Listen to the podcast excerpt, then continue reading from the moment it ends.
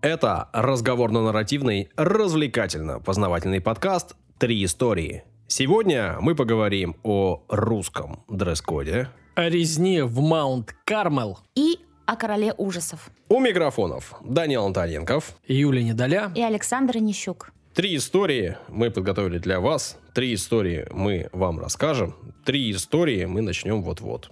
Необычно, необычно сегодня будет, я чувствую. А я задумалась, почему так много слова «три» и почему необычно. Нос пода три. Оригинально, конечно. Да. Отбивочку, пожалуйста.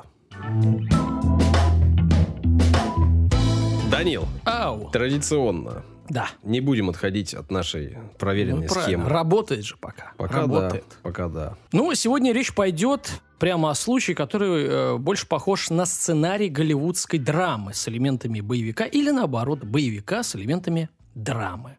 Я буду говорить о секте. Интересно. Игры даже есть, да, Far Cry там какой-то про секту. Я, правда, глубоко не углублялся в тему, но Юля та еще игроманка. Far Cry играла? Фар, конечно. Там И какой-то, какие-то третий, сектанты, да? четвертый там. Последним, по-моему, да? Последний не играла. А, ну, о чем Какой с там, тобой по-моему, шестой, последний. Давайте начнем. А Итак, третий, четвертый. Третий. Давно было. Третий самый топовый. Ну так и я не молода уже. Данил, да, скупая слеза у него сейчас э, течет. С ракет скоро. скупая ухмылка, глядя на тебя, Давай на конечно. секту. Итак, 1992 год. Мгм. И до этого времени, конечно, последователей секты Ветвь Давидова, ну, не трогали правоохранительные органы. Неинтересно было. Но вдруг появилась информация, что в поместье Маунт Кармел, близ города Уэйка, что в Техасе, Саш, Мгм. незаконно хранят оружие, вот такие последователи, и издеваются над несовершеннолетними последователями, а это недопустимо. Представители закона попытались э, обыскать убежище сектантов, но не тут-то было. Вышли сопротивляться. А теперь по порядку. Это была затравочка. А. Как тебе? Вот ты предыстории скучные рассказываешь, а я затравочки даю. Затравочки от тебе, не предыстории. Это интереснее. Напишите в комментариях, пожалуйста. Тебе поддержка нужна? Ты в себе так-то не уверен? Без этого не справляешься? Саша, это... Юль, скажи, что это называется? Это СММ продвижение? МММ. Как это называется, по-вашему? С МММ, да. С МММ? Почти Я МММ. из только МММ помню, и ассоциации, знаете, не очень хорошие. Профессионалы, с МММ. С МММ вас, друзья. Итак, в общем, давайте немножко разбираться, что за такая э, м, э, секта, ветвь Давидова. Ну, э, наверное, слышали хотя бы в обиходе церковь адвентистов седьмого дня. Я э, не состоял, брошюрки не читал. У нас они а, в Купчаге не ходят, но я даже слышал это, м, о такой э, церкви. Ну, в США мы же знаем, что там вообще Там можно вообще любую. что угодно. Да, Хоть да. завтра э, Саша откроет э, секту душнилы. И никто ему ничего не скажет. Главный закон не нарушать, Да, там, да. оружие не хранить. Оружие совершенно, несовершеннолетним ничего не делать. Ну, а так будет хорошо. Но в 30-х годах прошлого столетия, то есть это 1930 Сто лет год, назад почти. Да, откололось движение давидян. Их э, возглавил болгарский мигрант э, Виктор Гутев. Новоиспеченная секта получила название «Давидяне-адвентисты седьмого дня». Очень долгое название, неинтересное. Но, кстати, вот эта э, секта и до сих пор и существует. После смерти этого Гутефа, это 55 год, прошло 25 лет, место лидера заняла его вдова Флоренс. Ну, как это обычно бывает Не знаю, равноправие. Хорошо. подобрала, как говорится, валявшуюся власть. Нет, она продолжила. Валявшуюся власть. Значит, 59 год она заявила последователям, что 22 апреля, по-моему, день рождения Ленина, не? Ну, неважно, 22 апреля произойдет второе пришествие Христа. Ну и все. Ближайшего года Ну, естественно. И- всем необходимо собраться в поместье Маунт Кармел, построить там дома, у кого нет палатки, привозите, распродать все свое имущество, ну, э, всех своих последователей же она собирала, люди там семейные, ну и ждать этого э, замечательного события. Мгм. Да.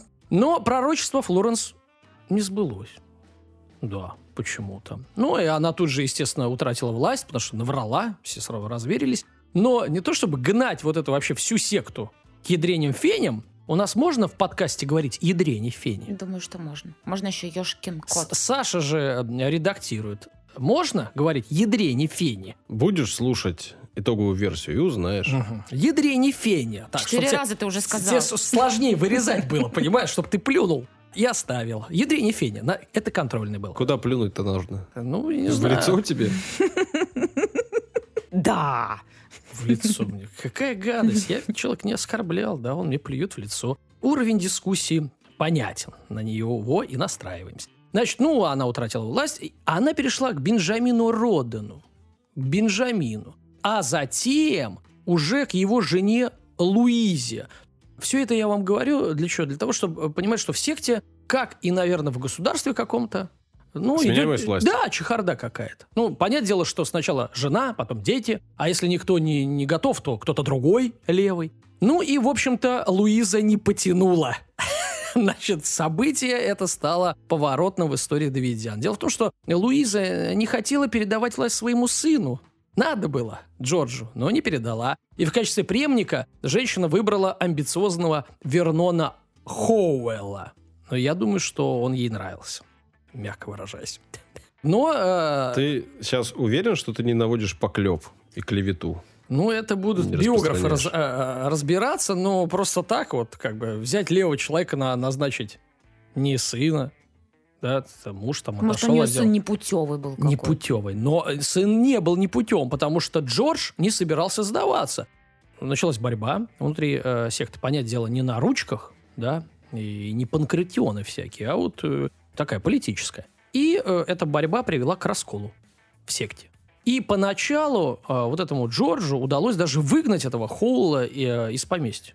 Но спустя несколько лет противостояния Вернон одержал победу. Он, он, может, и ушел, но продолжал как-то там бороться. И в итоге обосновался в Маунт-Кармел. Он выкупил поместье за долги. Дело, видимо, э, было в бабках.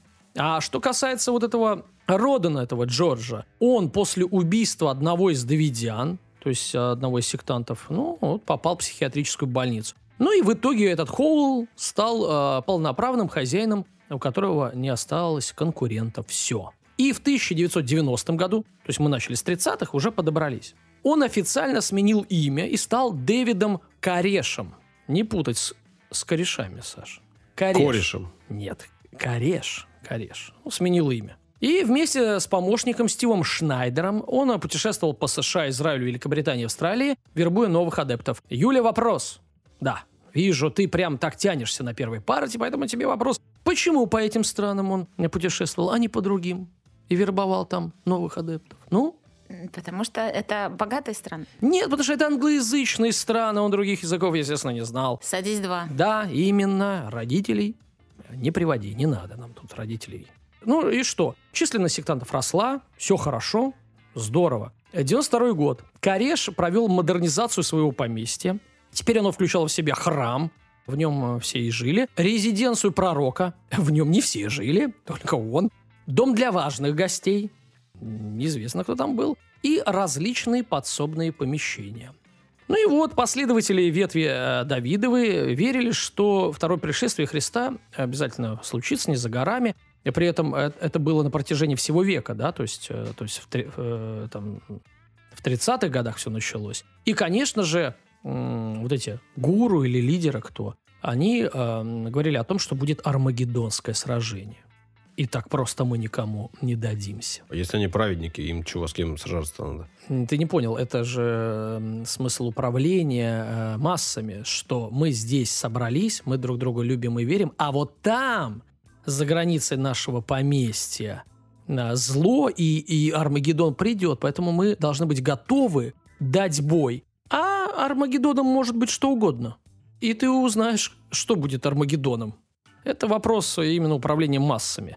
Ну и, конечно, лидеры секты э, трактовали Библию, как хотели. Дальше всего пошел именно этот Кореш. 89 год он неожиданно заявил, что является Агнцем Божьим, и ему, мол, только под силу правильно толковать эпизод о семи печатях. Ну и, естественно, т- лидеры сект, и в частности Кореш, обладал, конечно, ораторским искусством э, и контролировал последователей. Сектанты верили, что Кореш способен обеспечить им желанное бессмертие. Ну, то есть мы тут правильно себя ведем, у нас будет бессмертие, а там как бы неправильно себя ведут, у них не будет. Ну и жизнь в Маунтон Кармел была регламентирована строго. Мужчины занимались строительством зданий и их ремонтом. Женщины вели хозяйство, воспитывали детей. Казалось бы, идиллия, да? Все занимались физподготовкой, все готовились к Армагеддону. Что касается еды, она была скудной.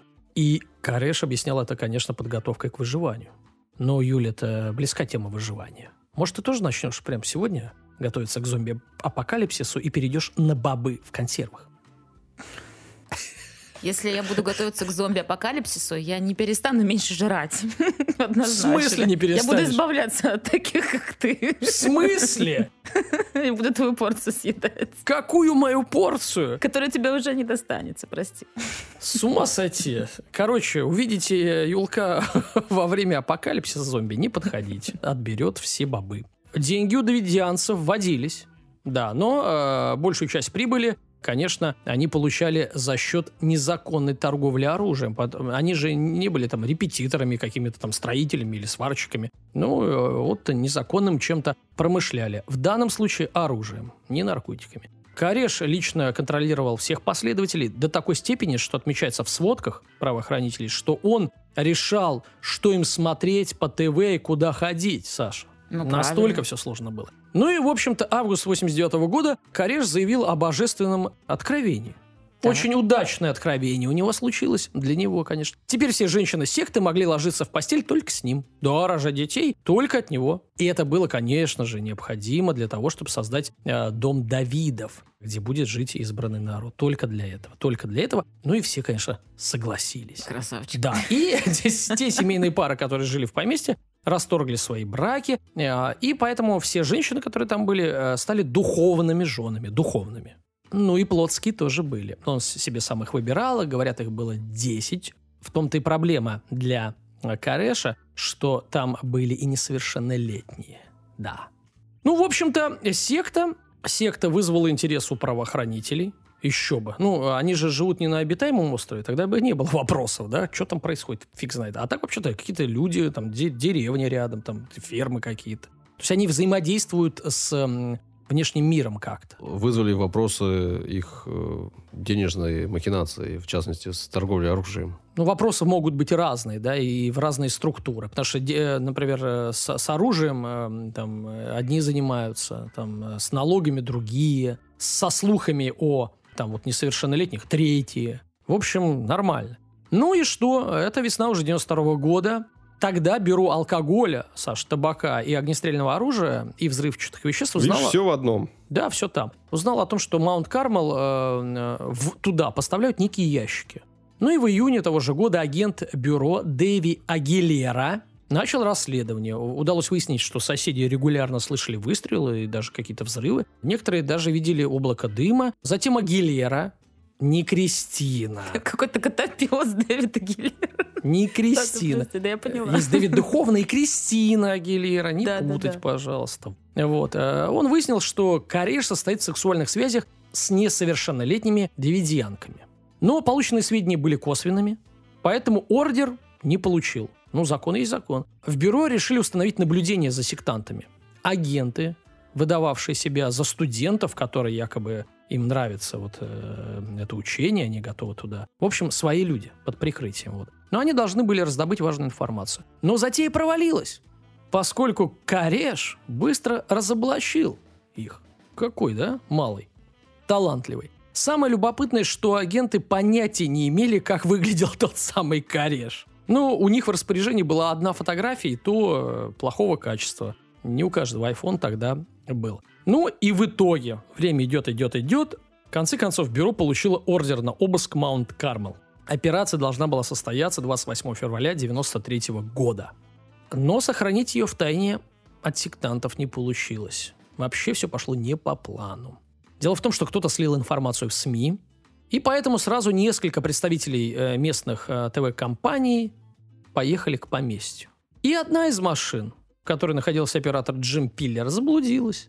Он спросил дорогу у случайного э, э, прохожего, э, которым был почтальон Дэвид Джонс. А, перекинулись пару словечек, и оператор заявил, что бюро готовит вообще-то против сектантов спецоперацию. Они потому что подумали, что вот этот Джонс, он э, из местных, которые недолюбливают э, вот эту ветвь Давидову. Но обманулся, как раз-таки почтальон был оттуда. Естественно, он предупредил. И этот Джонс, почтальон, встретился с Корешем в тот момент, когда в кабинете находился агент бюро Родригес под прикрытием. Пророк услышал новость, начал новаться и сказал, цитата, «Ни бюро, ни национальная гвардия меня не возьмут. Они уже раз взяли меня, но больше этого у них не выйдет». Вот. Родригес чудом, короче, свалил оттуда, агент.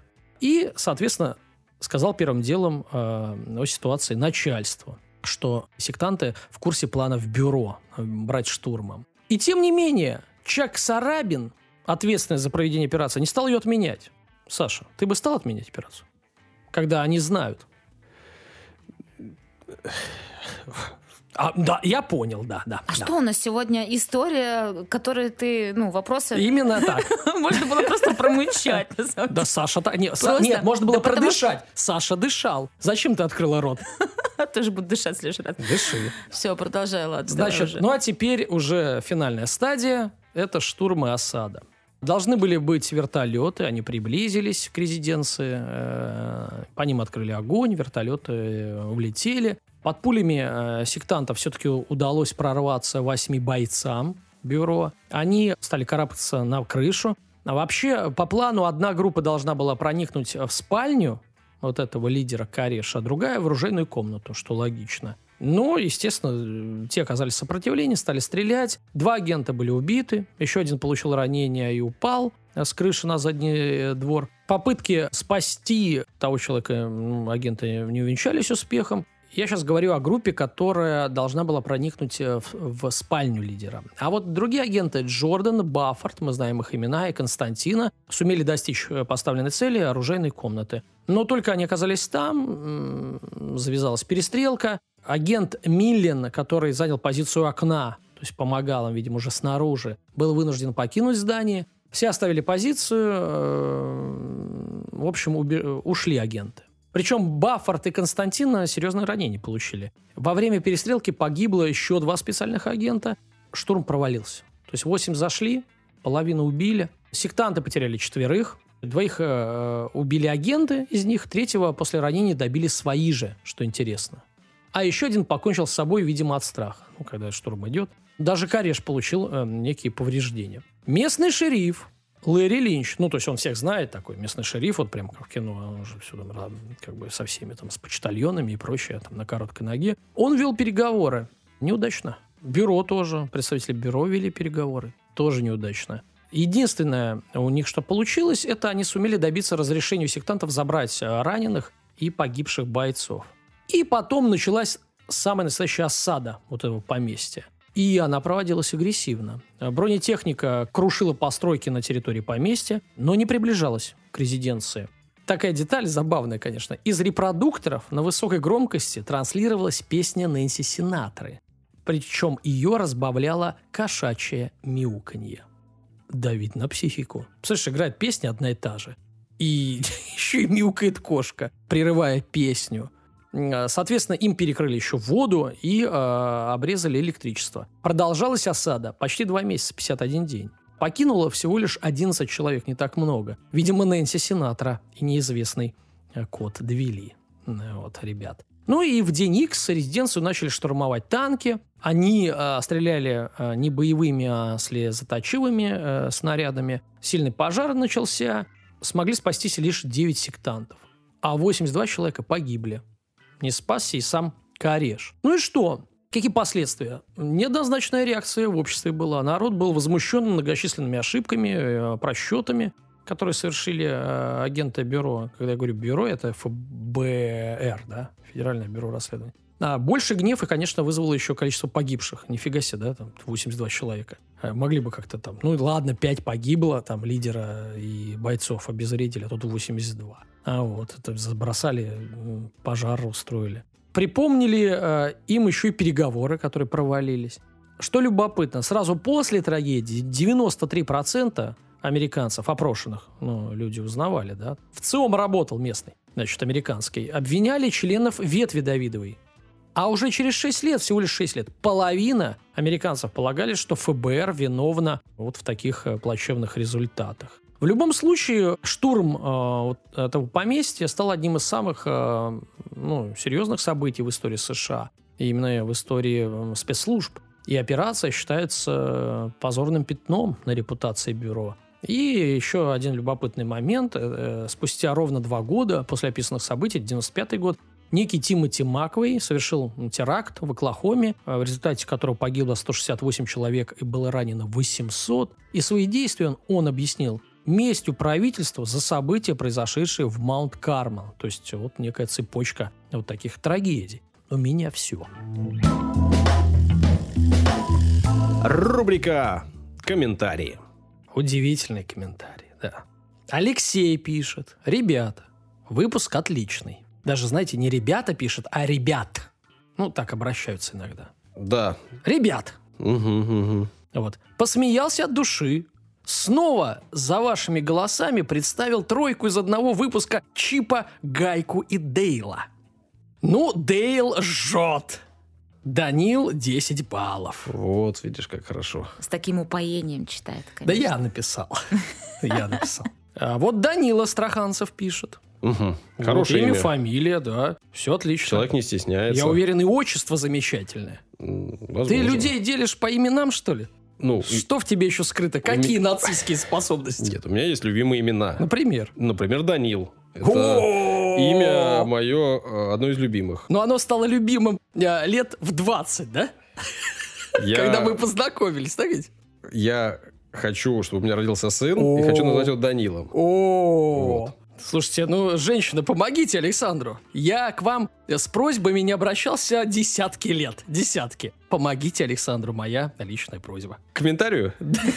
Какие уж тут комментарии? К действиям пора переходить. Какие комментарии? Ладно, Данила Страханцев пишет. Опять. Тема Чипа Дейла не раскрыта. Есть же продолжение. Вжик женился на гаечке, и у них мыши-мухи родились. Короче, минус. Кому минус, э, кому плюс, и, по-моему, мы об этом даже что-то и сказали. Слушай, Нас это, э, это комментарий к эпизоду, когда ты говорил про Чипа Дейла, а Мгм. мы про это говорили в предыдущем эпизоде, когда я говорила про крыс. Запутались эпизоды, В но общем, да, нас, э, нас Вжик и Гаечка расстроили. Не по отдельности, потому что по отдельности они хороши, а вместе они, по-моему, подвели нас всех. Ну и А по... мы не обсуждали этот комментарий ранее?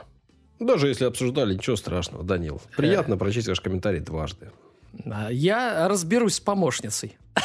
Разберусь с помощницей.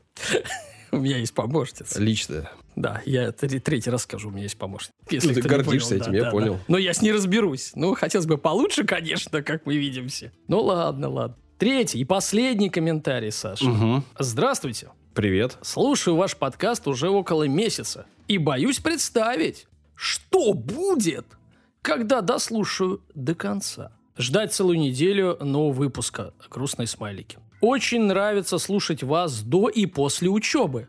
Человек учится, это приятно. Хотя нет, я вижу... эм, э, нет, это тоже человек, но женского пола. Чуть эм, глупость не сказал. Что это не человек. Это человек женского пола, да. Очень Иначе приятно. говоря, женщина, да? Абсолютно. Или Ой, девушка. Ну, по, по фотографии не видать, абсолютно не видать. Очень приятные голоса, смешные шутки, очень интересные истории и самое главное, нет нецензурной лексики. Она наш последний выпуск, по-моему, не слушала. Как приятно слышать адекватные диалоги. Желаю вам дальнейшего развития и сил делать такой крутой контент от Янули. И сердечки. Вот. Януля, вы, вы, у вас э, как семейное положение или там встречаетесь? У нас тут э, возникло дело. А, Саша очень любит имя Даниил и очень хочется... э, Ну, я просто спросил. Конечно, если вы заняты, то мы на... э, вопрос откладывается, конечно. Яна, спасибо за комментарий. Было приятно ознакомиться с вашим мнением. Более вас не беспокоим.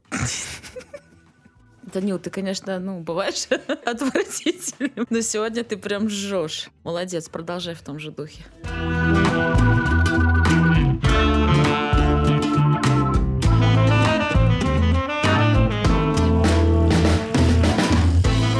Готовы? Готовы. Поехали. Едем. О короле ужасов.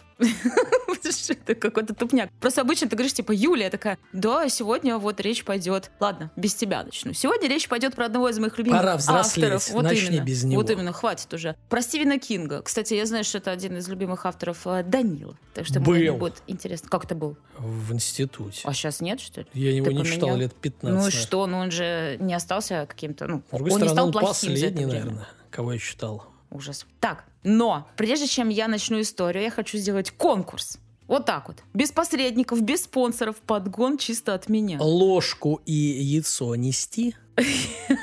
Тащи карандаш и бутылку лучше.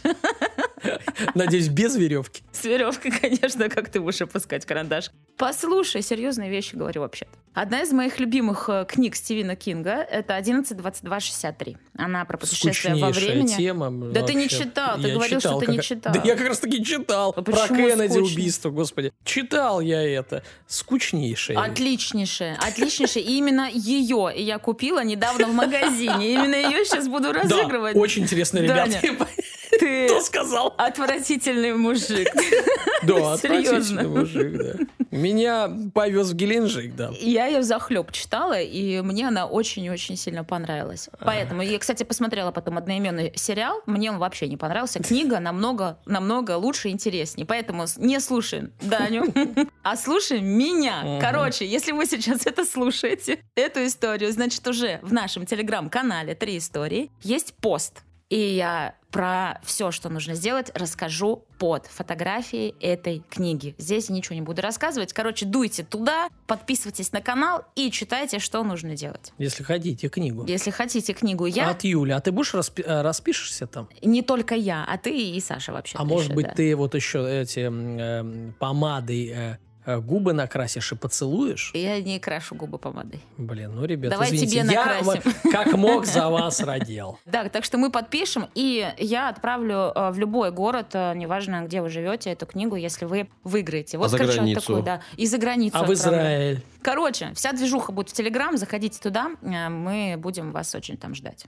Спасибо, Даня. Ты сделал мой конкурс максимально длинным. И теперь, ладно, И погнали дальше. интересно. А, а, а, Очень, очень интересно. А теперь Кинг. О, великий и ужасный Стивен Кинг. Принято считать, что писатель пишет о том, что знает и что его окружает. Ну, так в писательских кругах а, об этом говорят. Но говорят вообще, что главного героя в, в любом произведении писатель пишет себя, ну, не, не конкретно, а каким бы он хотел быть, ну, из и, и внутреннего себя. Ну, Все ассоциируют. У, кни- у Кинга там 60 книг, я не думаю, что все герои там на Да, него, не- конечно, там похожи. каждый второй герой у него писатель. Ну, конечно, вот, про себя. да-да-да. ну. Но смотрите, детство Кинга было не самое радужное, так может быть, э, ну, как бы, в принципе, эта фраза и годится за правду. Отец Кинга бросил э, его и двоих сыновей, когда Кингу было два года. Мама много работала, естественно, там денег не было, в общем-то, и радости тоже особо не было. Э, Кинг вспоминал, цитата, «Я с детства чувствовал, что жизнь несправедлива. Мать воспитывала меня одна, отец нас бросил, ей пришлось Мгм. много тяжело работать. Мы Мгм. были бедными, жили от получки до получки, ничего не знали об обществе, равных возможностей и прочей ерунде. Она не жаловалась, но я не был ни глухим и ни слепым, и все это видел. Поэтому кое-что от этого ощущения несправедливости осталось и отражается сегодня в моих книгах. Мгм. А что ты укаешься? Что тебе не, не нравится в его Я а, наоборот фразах? подтверждаю, говорю. А, мгм. подтверждаешь, да. Также Кинг э, в детстве стал свидетелем смерти своего друга-сверстника. И его переехал товарный поезд. Нифига себе. Сколько лет-то было им, интересно? Слушай, маленькие они Мгм. были. Сам Кинг говорит, что он об этом не помнил и не помнит, только со слов матери. Вот. И, возможно, это ну, шоковое состояние стерло ему память, конечно. Вот. И, возможно, это также повлияло на его любовь к ужасам. А, Он начал рано писать рассказы, и мама его всячески поддерживала. Ну вот я, когда писала эту историю, Так. я ее написала изначально в хронологическом порядке его Мгм. биографии. Мгм. И когда я ее написала, я посмотрела на это все и думаю, ну нет, как-то это Какой неинтересно. отстой. Да, это отстой. Можно открыть Википедию, там есть много информации, и почитать э, про Кинга, вот, э, сколько ему там мама платила за рассказы, какая была его Поэтому? первая книга. Поэтому... Что меня перебиваешь? Поэтому я не хочу углубляться в его биографию. Я хочу поговорить о том, почему автор ужасов и мистики является самым популярным автором в мире. Почему мы, люди, так любим страх, вот эту жуть, кровь, ужастики. Давайте так.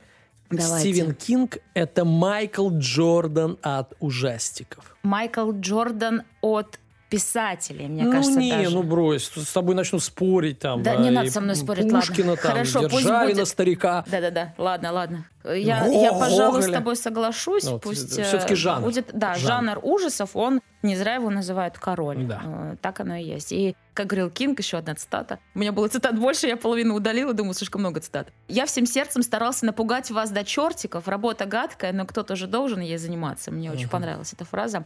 Так можно про многие работы сказать, на самом деле, потому что действительно надо заниматься Не, всем. ну, бывает гажа работы, такое, э, Ну, да, понятно. а не ручкой писать. И первое, о чем Кинг говорил, это то, что общество ставит нам рамки, и мы прекрасно понимаем, как любить, как дружить, как смеяться, да, мы все знаем прекрасно эти чувства и можем, в принципе, как-то их контролировать. Но у всех этих чувств есть антипод. Это страх, агрессия, гнев, злость. Самое страшное, что, мне кажется, люди порой больше ну, э, вторых э, чувств испытывают, негативных, да, страх, злость, гнев, чем там радость и улыбки. Да, Ну, но это философия. Философия. Мы еще пофилософствуем, наверное, на эту тему. Так вот, романы и фильмы, э, по мнению Кинга, дают выпустить эти эмоции, которые запрятаны внутри нас, и достаточно безобидно. Потому что ты сейчас прав о том, что мы действительно часто можем испытывать э, эти эмоции, но когда мы читаем или смотрим книгу, мы вот эти вот накопившиеся внутри, э, да, их мы выплескиваем наружу. Вот, то есть, ну, например, даже какой-нибудь фильм посмотреть, там, не знаю, что-то я Ты любишь написала- ужастики? Обожаю. Саша, а ты? Нет, самый нелюбимый мой жанр. Почему? Просто тебе не нравится? Не кайфую. Тебе нравится что-то доброе такое. Ну ты такая Кот- тонкая Саш- у, натура Са- у Саши одна кассета VHS и видик. Э, Кот Леопольд. Э, Все, Ребята, все давайте мультфильмы, жить да, он дружно. пересматривает. да.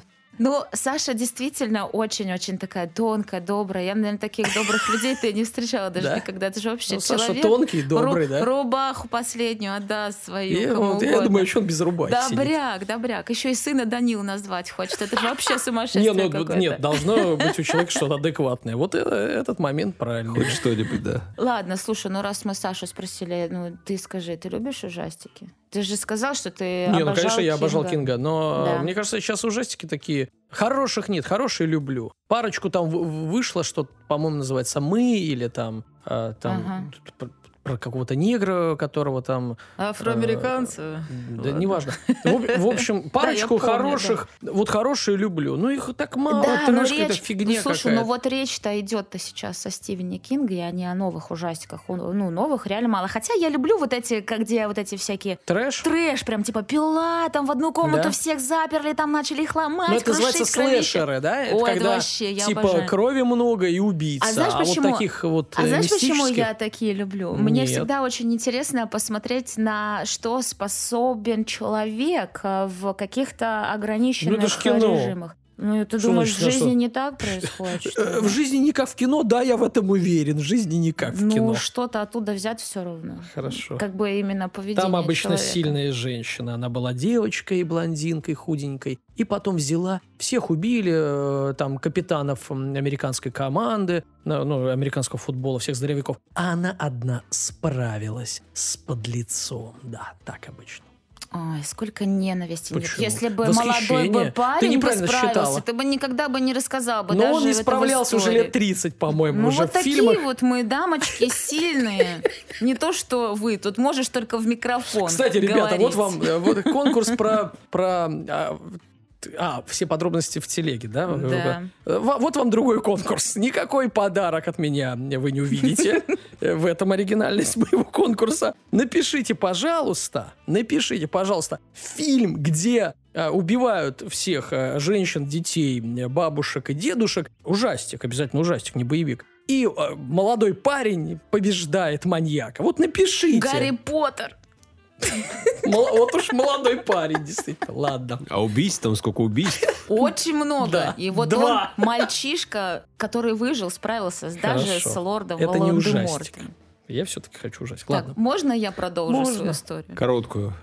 Да, у меня была короткая история, но походу что-то пошло не так. И вот э, в обществе принято говорить, что вот это вот, знаешь, все из-за ваших игр, это все из-за ваших ужастиков. Э, Типа человек какой-то нервный становится, там что-то еще. Но вот э, как Кинг считает, что это только повод найти виновного, но причину надо искать на- намного глубже. И я абсолютно с ним согласна, потому что люди, которые там действительно после игры какой-то, да, начинают вести себя неадекватно, но у человека просто, видимо, есть какие-то, ну, расстройства, я не знаю, там, дефицит внимания, что-то еще. Игры здесь не имеют есть. А значения. почему? Может, игры, игры спровоцировали? Не знаю. Стали Слушай, я начала в Doom играть, где нужно всех подряд убивать лет в 12. И в 12, кстати, прочитала же свою первую книгу Кинга «Кладбище домашних животных». Вроде ну, нормально классика, выросла. да.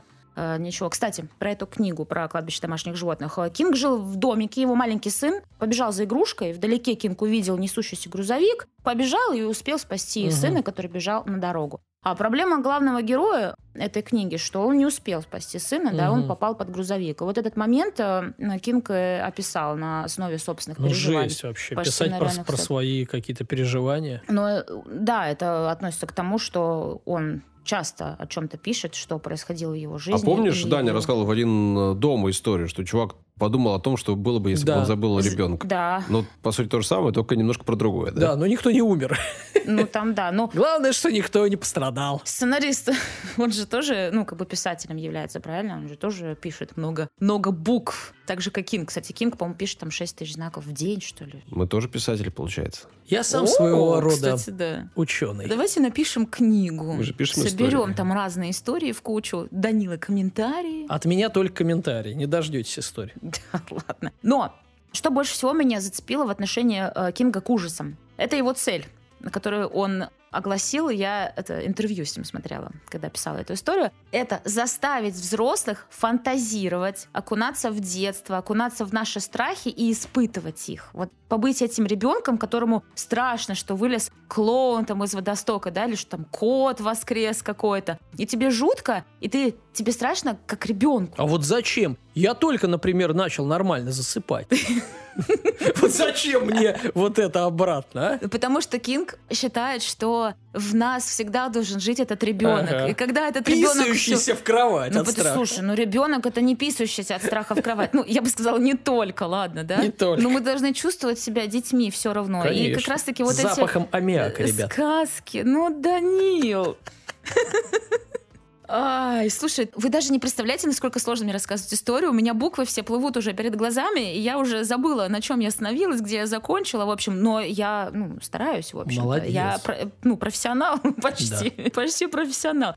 Кстати, по рекомендации Данила закончила читать книгу э, на прошлой неделе. Это «Темная половина», да? Да. Вот. Воробьев-то я, конечно, очень люблю, но шутить бы с ними-то уже не стало. Жуткие они-то, конечно, э, ребята. И в книгу Стивена те или иные события подталкивают героя совершать плохие поступки. И вот этим он хочет показать, как несовершенно наше общество и как может быстро повлиять на нас любое событие. Мгм. Это к тому, что мы все не идеальны, мы все не святые. Вот. И М. нам нравится читать про тех, кто не боится быть этим самым не святым. Какая свежая мысль. А то, вот видишь, могу. От Кинга. Мгм. И также одна из теорий Кинга, почему он так популярен, это то, что подобные фильмы позволяют человеку как бы типа репетировать страшные опасные И ситуации. быть готовым. Быть готовым. Мы те существа, которые знаем, что ну, нас рано или поздно не станет. То есть мы живем с этой мыслью. И я уверена, что э, каждый хоть раз задумывался над тем, как это может вообще произойти, Мгм. этот вот конец пресловутый. Да? И в книгах э, Стивена есть сотни смертей, которые мы можем посмотреть как бы издалека, пережить этот момент в книге или фильме, да, и вроде как-то, ну, знаешь, полегче стало, типа, фух, ну, ладно, со мной Ах, такая вот оно как будет. не Меня произойдет. убьет и э, пришелец клоун. Ну, слушай, ну, интересно, на самом деле, почему Да, бы нет? Интересно. Не, не скучно, да? А, Безусловно, есть психологические... Убьет в нескучном саду. И друсть вас не спасет. Слушайте, есть, конечно, еще и психологические факторы, такие как, ну, просто любовь к такому жанру или удовольствие при просмотре какой-то очередной жути там или монстра какого-то. В любом случае, каждый находит э, для себя что-то свое. Вот и все. Когда мы читаем эти книги, нам всем нравится, ну, что-то свое определенное. Ну, если говорить про меня, я большой любитель Кинга. Повторюсь, я, наверное, в институте. Но у меня такая была жизнь в институте, что я часов пять, наверное, был в дороге каждый день. И я проглатывал книги там, ну, за два дня. Ну, Вот Кинга я много перечитал, я даже не знаю. Вот на тот момент, ну, наверное, может, там 60-70%. Но э, что меня всегда захватывало, да, не убийство там, а вот идеи, нифига себе, вот это ж надо такое придумать, блин. Вот про в той, в той же темной половине. То есть человек написал героя, перестал про него писать, устроил шоу, типа похоронил вымышленного персонажа, а он вылез из земли как реальный. Ну, то есть... Нет, не- он не- свой псевдоним ну, а, неважно, похоронил. псевдоним. То есть, как Мгм. бы идеи какие-то вообще такие бредовые, но такие крутые. Крутые, да. Их там полно. Вот, потому что э, в обычных э, ужастиках, ну, ну, что не нравится, да, там вот эти слэшеры. Да ты все знаешь. Вот он сейчас погоняется с бензопилой, убьет из 10 9, а 10 И какая-нибудь блондинка, женщина да, его убьет. Ну, то есть, насколько конечно. скучно. А тут такие какие-то... Да, интересно. Как меня захватил Кинг, я прочитал «Безнадега». И почему? Первая книга у меня – это «Безнадега». Я читаю, книга здоровая, там, не знаю, там 500 страниц, 400. 30 м, страниц идет повествование о персонаже. И ты понимаешь, что это главный персонаж. Ну, все про него подробно. Почему он едет в машине, откуда, куда, зачем, про его чувства, все это. Все, это главный персонаж. И его через 30 страниц убивают. И ты так, так, подождите, как так? Убили главного персонажа, а что дальше? То есть э, неожиданные ходы. То есть он специально так сделал, ну и, собственно, влюбил э, э, в себя м- меня. Я, правда, не читал реально лет 15, наверное. Ну, пора начать. Думаешь? И напоследок буквально пару слов про то, э, что с Кингом сейчас. Ну, он живой, слава богу, да. Сейчас э, он женат э, на женщине. Слава зовут богу, это Та- или нет? конечно, Табита ее зовут. Она тоже, между прочим, писатель. Вместе они с 1971 года, на минуточку. Долго. У них трое детей, четверо внуков. Его сыновья тоже пишут, они тоже авторы. Живут в штате Мэн уже много лет. На зимний период перебираются во Флориду погреть Мгм, косточки. мгм. Ну, заслужил, заработал, знаете ли. Ну да, Вот. косточки.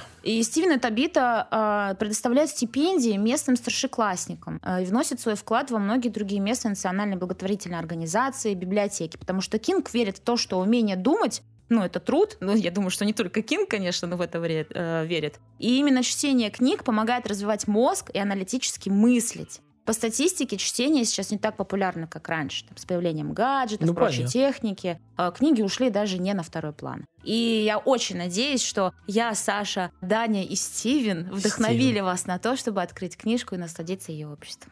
Приятно оказаться в таком ряду. Да. Саша и книга. Вот это триллер, ребята. Это для тебя триллер. А Саша и Стивен, вот это вообще нормально.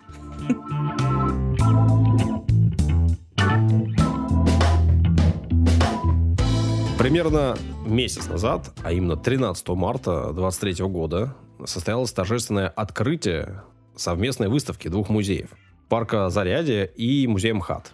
Выставка называлась «Ламанова. Русский дресс-код».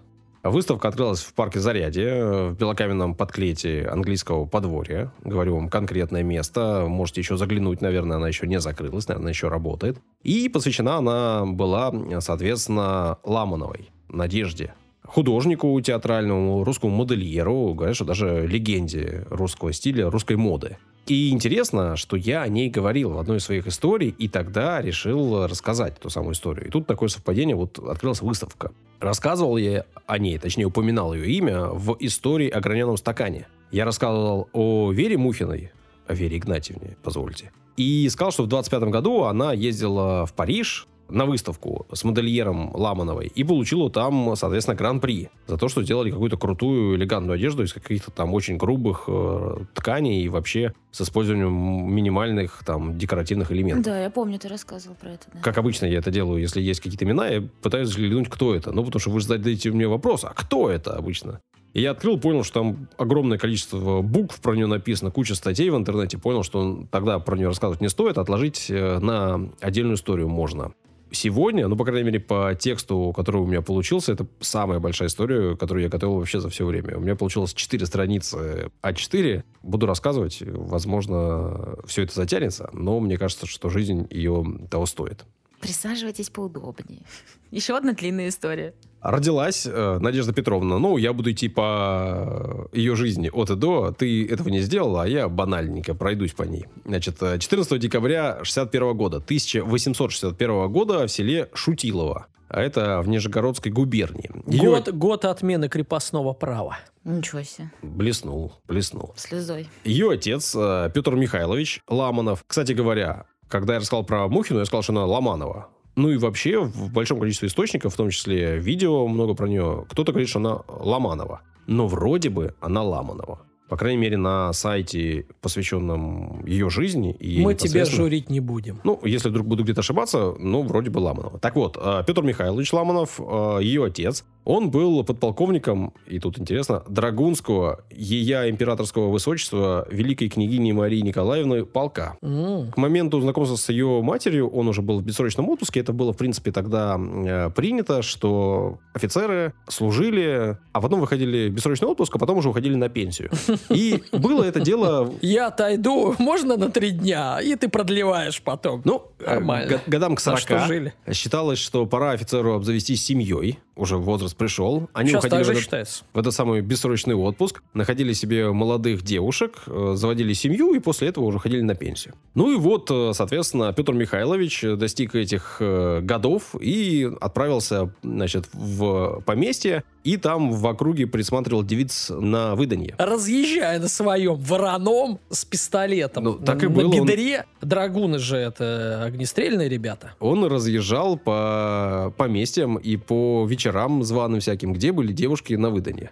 Ну и, соответственно, в одном из таких домов он познакомился с будущей матерью нашей героини. Ей тогда было 20, ему 45. Ее отец генерал-майор Александр Иванович Лишев. Ну и вот, соответственно, у Александра Ивановича было три дочки. Старшей было 20 лет, и Петр с ней познакомился. У них случился брак в январе 61 года, ну а в декабре уже родилась Надежда Петровна. Сначала они жили там в селе, потом переехали в Нижний Новгород, и вообще в семье родилось целых пять дочек, то есть она была старше из пяти. В Нижнем Новгороде Надежда закончила Мариинскую женскую гимназию. Я тоже как-то об этом рассказывал, что это было как раз-таки время, когда эти самые гимназии только открывались, только появлялись. Но учиться тогда можно было только на определенное количество профессий, и она стала учителем географии. Ну, потому что выбора было не очень много, но, возможно, ей и нравилось тоже. Да и вообще много знать про места, где ты вряд ли побываешь, тоже интересно. Ну, тогда это было реально тяжело. Помните, мы как-то рассказывали, что путешественник, Даня, ты вроде рассказывал про путешественника, который был учителем географии, кто-то там был у тебя. Мгм. И это ж круто, когда там э, ты действительно можешь это рассказать. Или я рассказывал. Ну, кто-то из нас рассказывал, не принципиально. После окончания учебы Надежда отправилась в Москву. Она решила, что в старой столице можно больше заработать, можно иметь больше возможностей. Дело в том, что ее семья жила в принципе небогато. А к моменту, когда она закончила обучение, старший брат отца умер, какие-то были у него долги, в общем, они перешли на ее- семью ее, и, в общем, она отправилась в Москву зарабатывать денег. Как-то вечером она сказала, в Москву надо ехать. Там все бабки. Ну, в принципе, ничего не поменялось с тех э, Даня. пор. Это брат. Да, да, я знаю. Мгм. Закончила школу в Москве уже кройки и устроилась моделистом в мастерскую известной портнихи Татьяны Виткович. Примерно в это же время, это где-то 84 год, у нее умирает отец у семейства, соответственно, еще сложнее становится ситуация. А еще через э, пару лет, э, в конце 25-го, э, умирает и мать. И Надежда становится, ну, как бы главой семьи для четырех младших сестер. На нее возлагается такая ответственность, она, в принципе, ее не страшилась, она зарабатывала, она знала, что нужно зарабатывать. Она, в принципе, сестер тоже перевезла в Москву, они потом у нее работали. Дело в том, что еще в 85 году она открыла свою первую мастерскую и уже нанимала своих работников. Ну вот по, по данным 85 года у нее было 7 взрослых и 4 малолетних мастерицы. Мгм. Ну, Ну, детский труд – это распространенная штука. Пришли э, проклятые большевики и на корню детский труд зарубили, да. Да, и еще и всякие там восьмичасовые Да, ужасно. А потом ввели. декреты ввели. А, ужас, отпуска. Но вот уже в 85 году она заложила основы своего бизнеса, своего величия, и, как пишут, восхождение начала на Олимп русской моды. В 89 году, то есть через э, там, 4 года примерно, у нее уже работало 15 взрослых мастериц и 23 малолетних. Обрати внимание, 15 взрослых, 23 малых. Да. Нормально. А вот в 90-м году уже 25 взрослых. Про малолетних ничего не написано, но, наверное, их Постеснялись. Тоже было немало. Да. Откуда у меня такие точные данные? Есть несколько сайтов, на которых много-много о ней информации, потому что в действительности это такой человек суперизвестный, если вы занимаетесь модой. В то же время она впервые вышла замуж. О первом ее браке не так много известно, однако есть и имя, и есть данные, что муж ее был старше ее на 22 года. Ну, то есть это примерно так же, как в ее э, семье было. Звали его Павел Савич Андруцкий. Но прожили они совсем-совсем недолго. Вообще Павел Савич э, тоже был э, отставным военным, отставным поручиком. И примерно с 70-х годов он уже жил в Москве и занимался страхованием. Было агентство страхового общества речного и сухопутного страхования «Кладий» э, под фирмой «Волга». И вот он там служил. Ну, в общем, был он не супер богатым, но и не бедным. Они, насколько я понимаю, любили друг друга. Однако он в 91 году заболел сыпным тифом и умер. К сожалению, прям говорят, что умер буквально у нее на руках. И тогда, до открытия, до изобретения, до введения антибиотиков в нашу повседневную жизнь от там, сыпного тифа, например, умирало огромное количество людей. А сейчас, э, насколько я понимаю, практически стремится к нулю. Ну, никто даже не слышал об этом заболевании. Я тоже не знаю лечится. даже, что это. И, в общем, одно из тех заболеваний, которое легко и легко было поборено. После того, как э, она стала вдовой, конечно же, личная жизнь ее на какой-то период времени Утихла. ну, можно, Замялась. можно и так сказать. Однако, однако бизнес, э, дела шли очень хорошо и шли в гору, то есть как бы одно на другое не влияло, она расширялась, она росла, она уже в это время занималась благотворительностью, то есть имела на это возможность. Подожди, она или ее бизнес? Кто рос-то вширь? Классика. Она открыла бесплатную школу для девочек, при этом она учила не только кройке и шитью, но и давала знания по общеобразовательным предметам. Конечно же, не сама нанимала учителей, у нее все хорошо было в бизнесе, она расширялась, как я говорил. Бизнес расширялся, Данил, бизнес. Хорошо. В 98 году Надежда Петровна, а, на тот момент уже Андрудская Ламанова, была на подъеме, на самом верху. Она получила звание поставщик Ея императорского высочества Елизаветы Федоровны. Это сестра императрицы. э, Короче, господряд, да? жена госзаказа. московского градоначальника. Пошли. Ну, ну, в общем, да. А в четвертом году, в 904 она получила звание уже поставщика ее императорского величества. То есть она одевала императрицу Мгм. и поставляла к ее двору одежду. Понятно, что а, императрица заказывала себе из-за границы, в том числе, но и в России. Одевалась, и вот, в общем, у нее в том числе. Валентин Пикуль, например, по этому поводу пишет, такая миниатюра называется «Закройных дел мастерица». Не читал, не буду врать, но нашел оттуда цитату. Так вот, он пишет, что это было скорее бесплатным приложением к той шумной славе, которую она уже завоевала в Москве и Петербурге. Ну, то есть на, на тот момент ее знали все. Она была уже действительно супер-супер популярной. Я не буду рассказывать, э, в чем была там ее прелесть, почему именно ее выбирали. Но очевидно, что она и делала крутые образы, и имела супер такую бизнес-жилку. То есть она могла э, расширяться, она знала, как подать себя, знала, как продать себя, знала, как продать свои изделия, ну, одеяния. Есть э, перечень того, что нужно для того, чтобы стать э, поставщиком ее императорского величества. Куча пунктов, 10 как минимум, не буду все перечислять, однако скажу, что денег это приносило немало. Есть информация о том, сколько она заработала в начале 1893 года. Эта сумма составляет 21 594 рубля. Что такое 21 тысяча сейчас, да, например? Ну, Ну ничего да, не понятно. переведи на, на нашинские, пожалуйста. Как всегда, это не очень просто, однако покопался-покопался, нашел данные, ну, 95-97 годов. Тогда прошла очередная денежная реформа, золотой стандарт был введен. И, соответственно, ну, я не думаю, что за два года там очень сильно поменялись э, как-то деньги. Насколько можно доверять этим данным, я тоже не очень знаю, но приведу их. Одна копейка того времени равнялась примерно 20 современным рублям. Соответственно, один рубль – это 2000 рублей. Так. При этом Это э, сложно. Просто перевести данные в одну в другие неинтересно, потому что, ну, что такое там один э, рубль, 2000 рублей? Важно же ведь иметь привязку к чему-то. Вот, например, К буханке хлеба. хотела Вин-. Ну, кто о чем, да. десяток яиц э, тогда скучно. стоил 25 копеек. 25 копеек. На наши деньги это 465 рублей. Нифига себе. Да. Дороговатые курочки-то. Один килограмм картошки стоил 15 копеек. Это на наши деньги 280 рублей.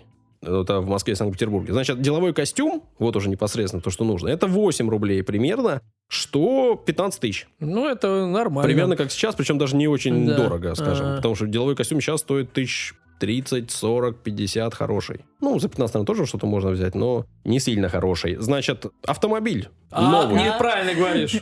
Давай, исправься. Автомобиль!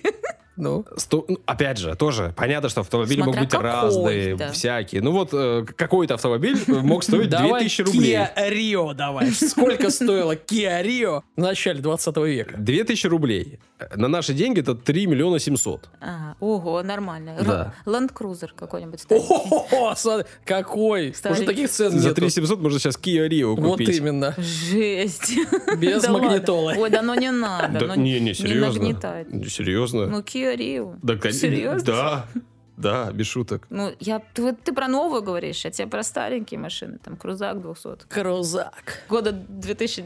Да, Да, да, Тогда 91 проблема была, не было сильно старых автомобилей. Ну, короче, багантика дамочка. Ну, короче, 21 594 на наши деньги это примерно 43 миллиона. За год она заработала Ну, так как э, этот взять э, большой этот грант, Ну, или как так себе, называется? кстати. не Такие очень большие деньги, если но честно. все же Э, Если ты придачу к работаешь славе, всему на остальному. императрицу Ну, 41 я- лям. возможно, это деньги только, которые она получила от императора, Мгм. от императорского двора. То есть у него, возможно, Вообще было ни о чем. поверх всего еще побольше, Сейчас побольше. эти, которые сидят на госзаказах, смеются нервно, наверное. Что это? Что за деньги-то 41 лям? Где-то в конце века Надежда Петровна выходит э, повторно замуж. В этот раз ее избранник э, на 6 лет ее младше. Грамотно подошла к этому Зовут делу. его Андрей Каютов. Не захотела на 20 лет старше себя, да? Почему-то странно. Ну, возможно, Зря. она уже и сама к этому времени не была слишком молода, Мгм. как мы О, понимаем. тогда Это нормально. же конец века. Молодое тело. А она родилась в 61-м, да, ей 40. И Подождите, Ну. молодое тело ты сказала? А, ну, у мужчины. Понятно, что Ну, на 6 лет. Если ей 40, ему 34, все вообще в самом расцвете сил. Андрей Каютов действительно был Мы много тебе самом узнали. расцвете сил. Во всех смыслах. Он был успешным юристом, потомственным дворянином. И на тот момент сначала помощником, а потом и управляющим страхового общества России. Ну, как-то вот ей нравились Опять страховщики. да. страховщики? Ну, возможно, они познакомились еще когда-то тогда. Вот я поэтому... Но м, тогда была Теперь- популярна песня не «Милый мой бухгалтер», а «Милый мой страховщик». Подожди, ну он подрос, и вот она его взяла. Значит, Андрей Каютов вообще-то один из тех, кто действительно был супер крутым чуваком в этом бизнесе. Вот, например, страховое общество «Россия», которое 125 лет недавно праздновало, выпустило там книги к своему празднику и всего остального. И вот они говорят о нем, что он был одним из тех, кто сделал супер крутое э, дело, вообще был основателем, можно считать, и без него ничего бы такого крутого у них не вышло. Помимо этого, он еще был учредителем Московского автомобильного общества. Ну, в общем, чувак был такой э, Перспективный. интересный. Интересно так. Значит, С э, телом, да. в первой половине нулевых Ламанова э, постоянно продолжает расширять свой бизнес, она переезжает, все больше и больше людей на нее работает. В итоге в 908 году Надежда Петровна приобрела участок э, по внутреннему проезду Тверского бульвара. Ну, э, те, кто не очень хорошо знает Москву, это так, наверное, ну, Ну, центр, что ли, где-то близко. центр, да. Да. Это буквально там Спасибо Тверская улица, она в 10 центральная. минутах от Красной площади. Нормально Пешочком. вообще. Участок. Пешочком. главное. 10 минут. Пешочком. Купила участок, и не просто так. Ну, зачем там какой-то участок? Что там, картошку выращивать? Нет. Она возвела Шейный там четырехэтажный дом. А, личный? Личный, свой, четырехэтажный дом на Большой. Тверском бульваре. Ну и, соответственно, конечно же, там все было неплохо. Там и комнаты жилые для себя, для мужа. Конечно же, а там же мастерская, там же ателье, там же магазин по продаже всего этого. В общем, хороший бизнес, хорошие деньги. И те там 43 миллиона, это понятно, что это там часть только этих денег, э, которые Те, которые можно известны. показывать. Ну, не знаю, в общем, как это там было. Все было хорошо. Она в это время ездила в Париж постоянно. Она была вообще на пике славы. Ее знали все. Все хотели у нее одеваться. Все актрисы, все супер богатые женщины, все к ней, конечно же. Ну, не было других вариантов, Так, по а фоточка счету. есть? Ее просто интересно. Как она сама одевалась там нормально? Ну хотя бы мужа найди, Саш, скинь телефон. Молодого. Я думаю, что в данном случае надо фоточки ее Но он будет одет, одет он будет. Ай. В это же время примерно она познакомилась э, со Станиславским. Он пригласил ее поработать в Московский художественный театр, э, сделать э, костюмы для постановок. И вообще вот эта дружба с МХАТ началась в то время и продлилась примерно 40 лет. Именно поэтому, в том числе, музей МХАТ и сейчас и делает выставку, потому что она стала частью истории этого театра. Ну, как я говорю, дел, добрались мы уже примерно, значит, до второй половины десятых годов. Все хорошо, все супер классно. Однако революция. Случилась революция, и понятно, что у людей, у которых есть там свои дома в центре Москвы, у которых свое производство и куча денег, жизнь поменялась кардинально. Не буду сейчас обсуждать там хорошо, плохо, как должно было быть, а как оно вышло. Но очевидно, что жизнь поменялась. У нее в том числе э, закрыли ее ателье почти сразу после революции. Ну, потому что она вроде как э, труд людей и других использовал, в том числе вот мы тут малолетних говорили. Капиталистка была. В общем, немалых, э, немалого размера, да, ликвидировали ее ателье, пришлось ей продать этот четырехэтажный дом, потому что нужно было раздать зарплаты, нужно было там кредиторам выплатить, в общем, всяко разно. А, переехала она сначала в одну квартиру, потом э, пришлось переехать в еще одну, потом ее в этой квартире, ее же уплотнили, ей осталась только одна комната из всех, что были ей приобретены. А в 19 году и вовсе ее и мужа заключили под стражу. И она два месяца просидела в Бутырке, и два месяца она там просидела только потому, что ее оттуда, в общем, вытащили. Э, гражданская жена Максима Горького, актриса Мария Андреева, она была ее клиенткой, ну, а Горький был, в общем, певцом новой Власть. власти, да. И, в общем, договорились, э, похлопотали, вытащили ее из-за стенок. Э, при этом, даже после этого, Ламанова не уехала из страны, она решила остаться здесь. Она видела свое будущее только в России. Значит, с 19 года, практически сразу после того, как она вышла из Бутырки, она начала работать, э, пошла в отдел художественной промышленности наркома РСФСР э, глав науки, ну, э, советской власти уже начались вот эти все сокращения и вот эти названия, любимые нами до сих пор. А через какое-то время она возглавила там учебно-производственную мастерскую а, современного костюма и одновременно начала работать э, инструктором по художественному моделированию, то есть начала преподавать. Она делала выставки, и в 22 году она стала членом Академии художественных наук. Ну, то есть, в общем, она действительно была не просто там каким-то человеком, который умела продавать э, одежду. Она была действительно супер специалистом, и власть, и советы это, в общем, оценили. Может быть, даже не сразу, но как-то, в общем, все наладилось.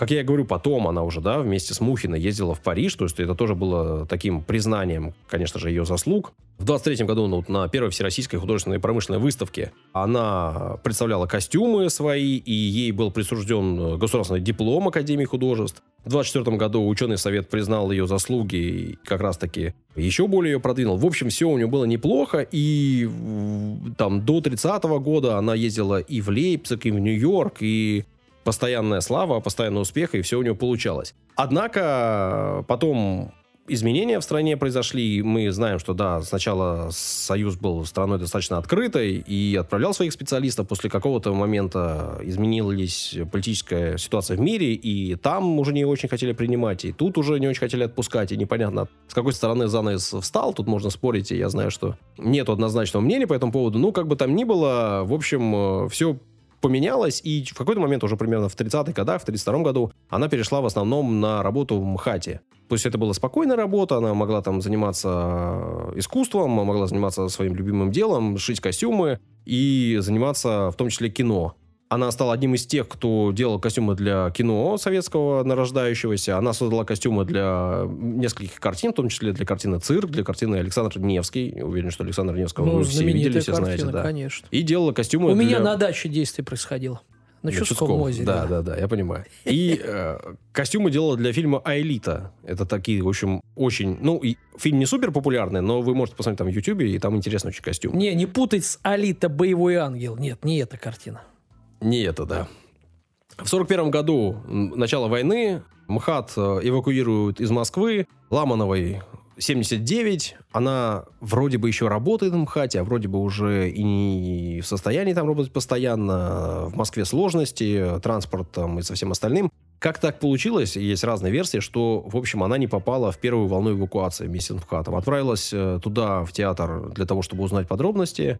Ехала на метро, еще что-то. В общем, стало ей плохо, оторвался тромб и умерла. Скоропостижно скончалась. Сколько лет? 79. Да нормально 79. Пожила. Хорошая жизнь, да, в принципе. Тем более такая очень разнообразная, да, то есть из бедной семьи, потом супербогатая, слава, успех, потом тюрьма, э, все сначала, опять успех, опять э, слава, популярность. Ну, самое главное, что огромный вклад она действительно в русскую моду внесла, и понятно, что там для меня или там для Данила, скорее всего, это имя, в общем, ничего не значит, и, в принципе, мы в моде ничего не разбираемся. Однако, это тот человек, про которого говорят все русские модельеры э, современные и все, кто был после. И, в общем, нужно это имя запомнить, я думаю, я постараюсь его запомнить. И если вы вдруг в Москве находитесь, выставка еще работает, можно сходить. А если нет, то загляните на ее сайт, посмотрите работы, изучите, в общем, тоже круто. Хотел накинуть на вентилятор, но не буду. Не надо. А я наоборот, когда Саша рассказывает э, истории про всяких великих женщин, я думаю, Юля, Ой. а вот чего ты добилась 31 год? Мне Юля! Да-да-да. Вот, вот так надо так говорить. Они...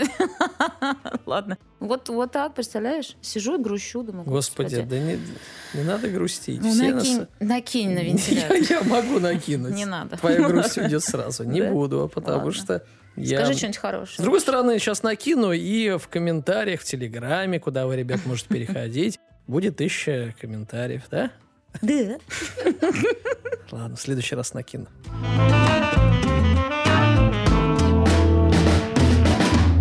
Три истории о всяком разном рассказали. Три истории разные по объему, разные по настроению и разные по содержанию. Что, в общем, логично. Спасибо, что дослушали до этого момента. Если дослушали, то, скорее всего, вам понравилось. А если вдруг не понравилось, то напишите, что не понравилось. А, критика важна, критика полезна. Мы ее воспринимаем, надеюсь, адекватно, но точно читаем и точно а, на все реагируем. В нашей рубрике ваши удивительные комментарии. Да-да-да-да-да-да, Данил, да.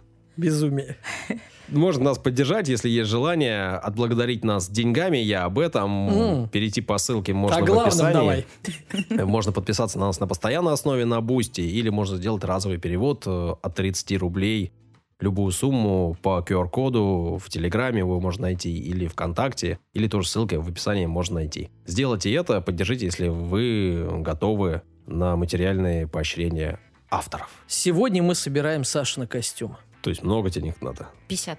Ну, вообще, костюм, костюмы штука полезная. Мне вот как ведущему периодически приходится их обновлять. Блин, и действительно это дорого. А ты Ну, ладно, вырастаешь, ладно. да? Толстеешь. Изнашиваются. У него очень много работы. Он машет руками активно. Очень. В том числе. Дырки В протирает. том числе. Все, спасибо всем большое. Пока-пока. До свидания. Вот и сказочки конец, а кто слушал, молодец.